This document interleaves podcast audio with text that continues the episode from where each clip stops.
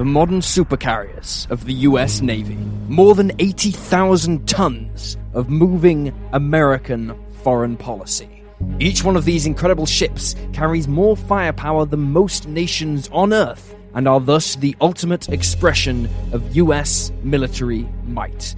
It is said that whenever there has been a crisis anywhere in the world in the last 80 years, the first question the sitting US president has asked is Where is the nearest carrier? The first true supercarrier was the USS Kitty Hawk CV 63, commissioned into US service on April 29, 1961 at a time when a large number of World War II era carriers were still serving in the fleet. These World War II superweapons were barely half the size of Kitty Hawk, but it was their hard earned combat experience that had made the supercarrier possible. The Kitty Hawk incorporated all the lessons of World War II, and as such seemed a world away from the era of its straight, wooden decked predecessors. However, during the latter stages of the war, there was one carrier in service, albeit briefly, that in terms of scale could at least be considered a direct forerunner to the revolutionary 1961 ship.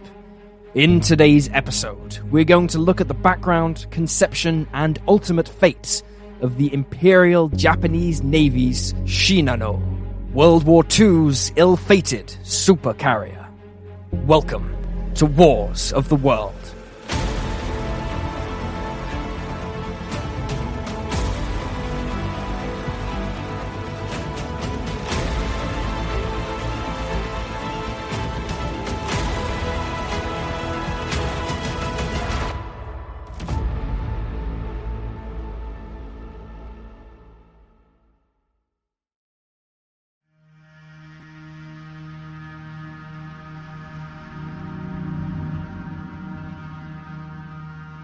After the armistice of November 11th, 1918, naval planners were forced to accept the fact that the war had demonstrated that battleships, which had once reigned supreme on the high seas, were no longer the last word in naval warfare. Studying the combat record of the battleships, they had played a significantly less decisive role than had been anticipated prior to 1914, while smaller vessels such as cruisers and especially destroyers took on a wide plethora of roles while costing only a fraction to build. Furthermore, the introduction of powered, high explosive torpedoes meant that even a small destroyer now had the firepower to seriously challenge a battleship. But it was this new weapon, coupled with two other new innovations in naval warfare, that appeared to truly signal the end of these naval Goliaths. Firstly, the submarine proved very early in the war to be capable of neutralizing even the largest of battleships, often without the target crew even knowing they were under attack until it was too late. Secondly, aircraft had grown exponentially in capability during the war, to the point where they had gone from light observation types to now being able to carry large torpedoes and heavy bombs. However, you can't simply change the old mindset overnight after some 80 years of building powered battleships, with the philosophy of bigger is better. Presented with this new reality of aircraft and submarines, naval planners became split into two separate camps. Those who clung to the notion that no matter what, the battleship's firepower and armor would keep it on top in any future naval conflict, and the other, who saw the battleship as rapidly approaching obsolescence and felt the money and resources they consumed would be better invested in new weapons systems. For the latter group, the Washington Naval Treaty of 1922 helped tip the balance in their favor, since the agreement aimed to limit the number of battleships sailing in the world's oceans as part of an overall diplomatic effort intended to prevent another Great War. This also meant that a number of battleship hulls laid up in construction yards were now technically illegal, and so many were converted to some of the first aircraft carriers. However, the argument over whether the battleship or the carrier would be king in the future was never truly settled before the outbreak of World War II, despite the growing evidence that battleships were becoming even more vulnerable with the continued rise of aircraft and submarines. But the old guard who supported battleships were simply too strong to dislodge. Only two of the great powers that emerged from the Great War seemed somewhat exempt from this debate, although for wildly different reasons. The first was the Soviet Union, which, following the October Revolution, found itself inheriting a ragtag fleet of various old battleships from the days of the Tsar's navy. With the new Soviet regime almost solely preoccupied with land warfare given the expanse of its borders, the Red Army always took priority, with the Soviet Navy scrapping all but four of its battleships, sparing only the four recently completed numbers of the Gangut class, and even these were left largely neglected. The other power was Imperial Japan, which since the start of the 20th century was on the rise toward becoming the first true Asian superpower. Being an island nation, the Imperial Japanese Navy took on special importance when it came to protecting the empire, particularly as Japanese leaders started their plans for expanding further into Southeast Asia and out into the Pacific, something that would almost certainly put it at odds with the old European and American powers. Building up its strength in the 1920s and 30s, Japan produced a vast surface fleet of ships, predominantly destroyers and cruisers, but was also one of the few to launch new battleships in the immediate post war era, namely the two ships of the Nagato class.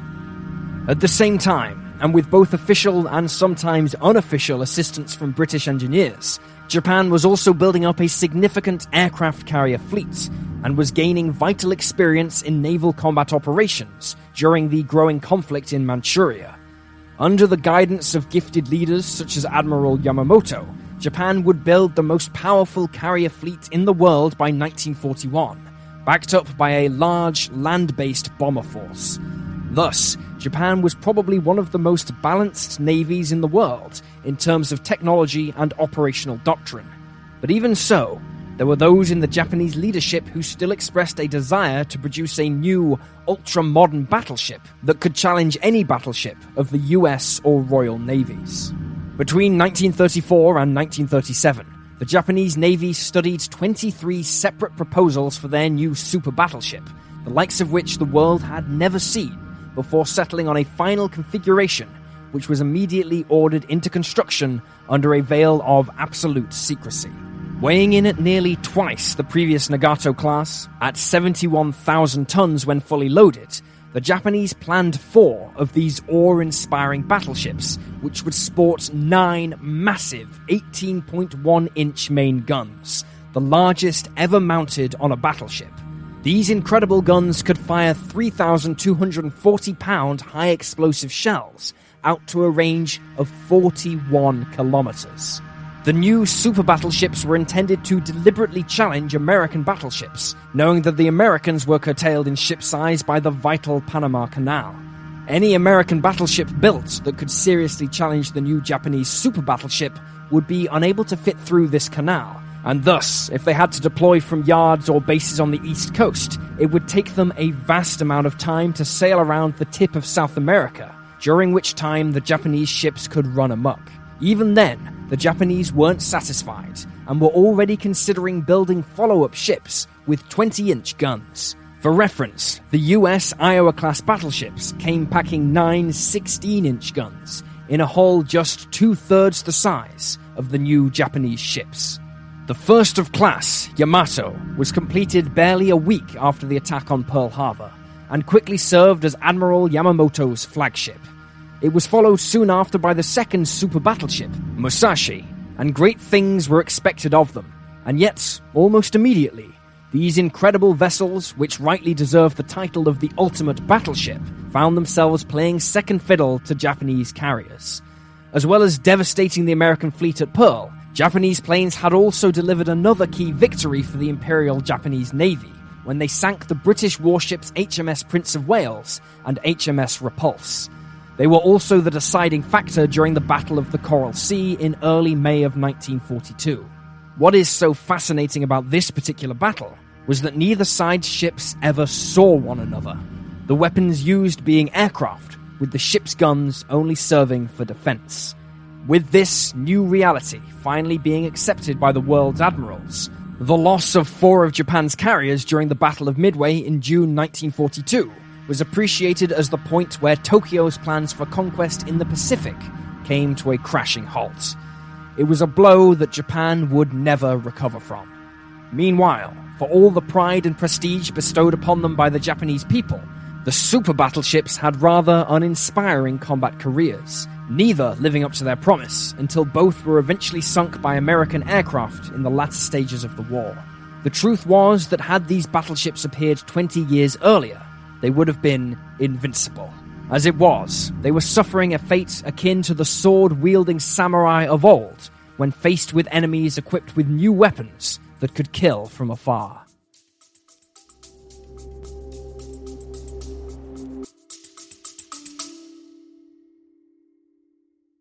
My name is Koji. And I'm Michelle. And this is the Japanese America Podcast. So, this is where we look at all things Japanese American. We will bring alive the history, culture, and people that make up this diverse community. In this month's episode, we'll examine Koji's unique family history. To help bring the story alive, we brought on actor and comedian Derek Mio. He was reported to be extremely pro Japanese and anti American in sentiment. Her husband was taken into custody by the military authorities under a warrant authorized by the Secretary of War. Who was this enemy of the United States? He was my grandfather on my dad's side. To hear more stories about Japanese America, you can listen to this podcast anywhere you normally download your podcast.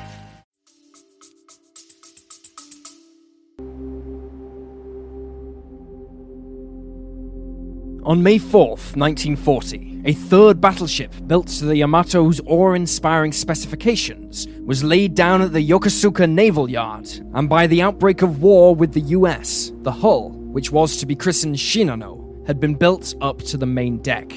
Work had also begun on a fourth vessel, designated only as Hull Number 111, but was at a significantly less advanced stage. Construction was then halted in the immediate aftermath of the attack on Pearl Harbor, and in the coming months, questions over the necessity of these two new super battleships began to creep into the minds of Japanese admirals.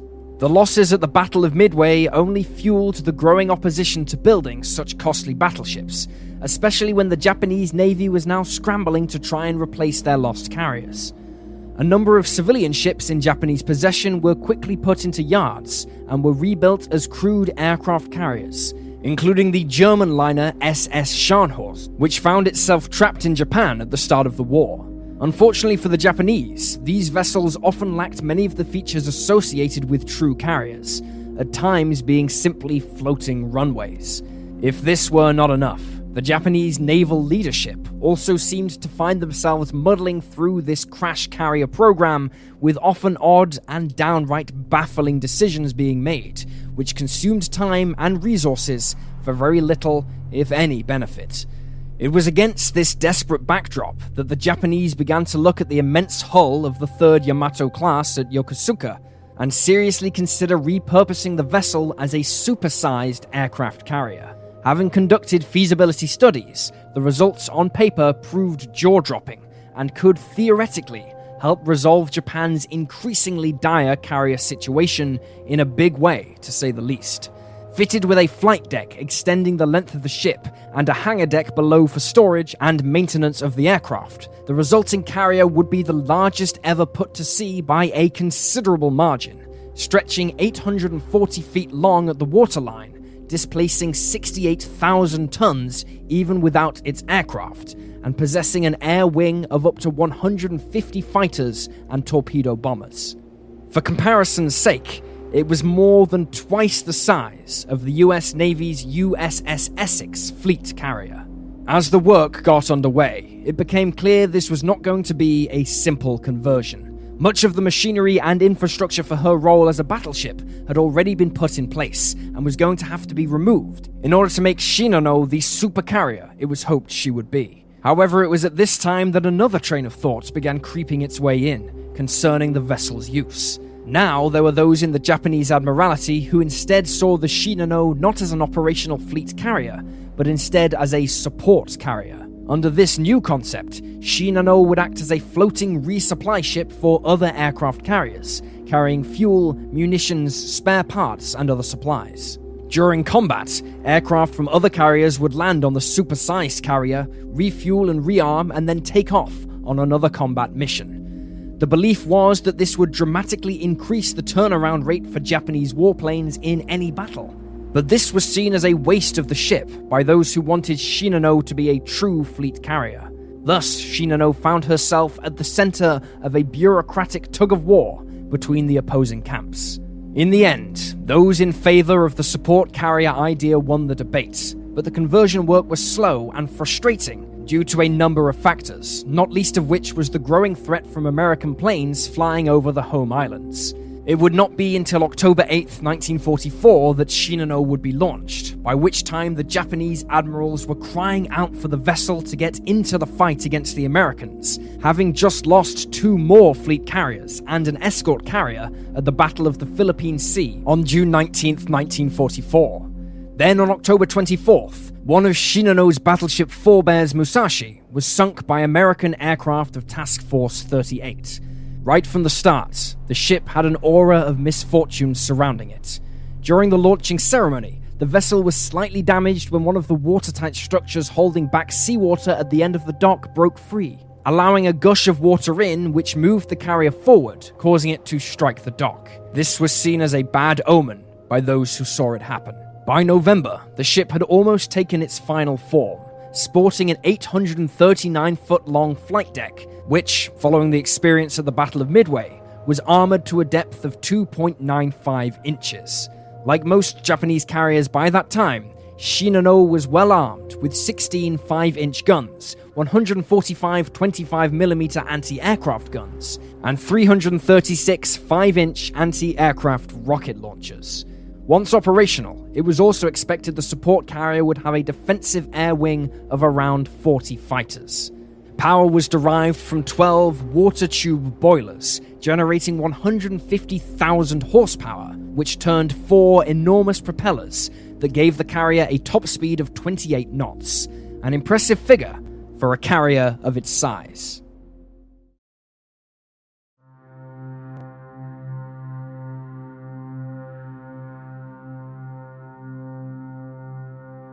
The detection of an American reconnaissance plane flying over Yokosuka rattled the nerves of the Japanese admirals as Shinano began a series of limited sea trials under the command of Captain Toshio Abe. Having been formally commissioned into the fleet on November 19, 1944, Abe was ordered to sail the supercarrier to Kure in the Hiroshima prefecture, where it was felt it would be safer from American air attacks.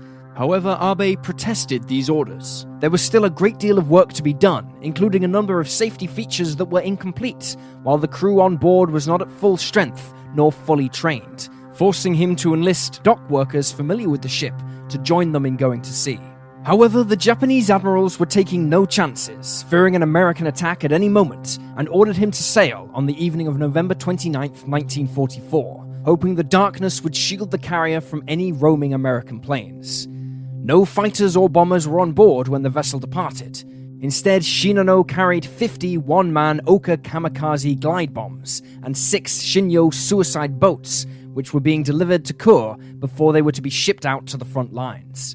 Escorting the carrier were three destroyers, all of whom had recently returned from combat. It was not long into the journey before Abe was informed that the carrier group had become aware of at least one US submarine operating in the area which he reasoned could be part of an American wolf pack. However, unknown to the Japanese, only one American submarine was nearby, namely the USS Archerfish, under the captaincy of Commander Joseph F. Enright.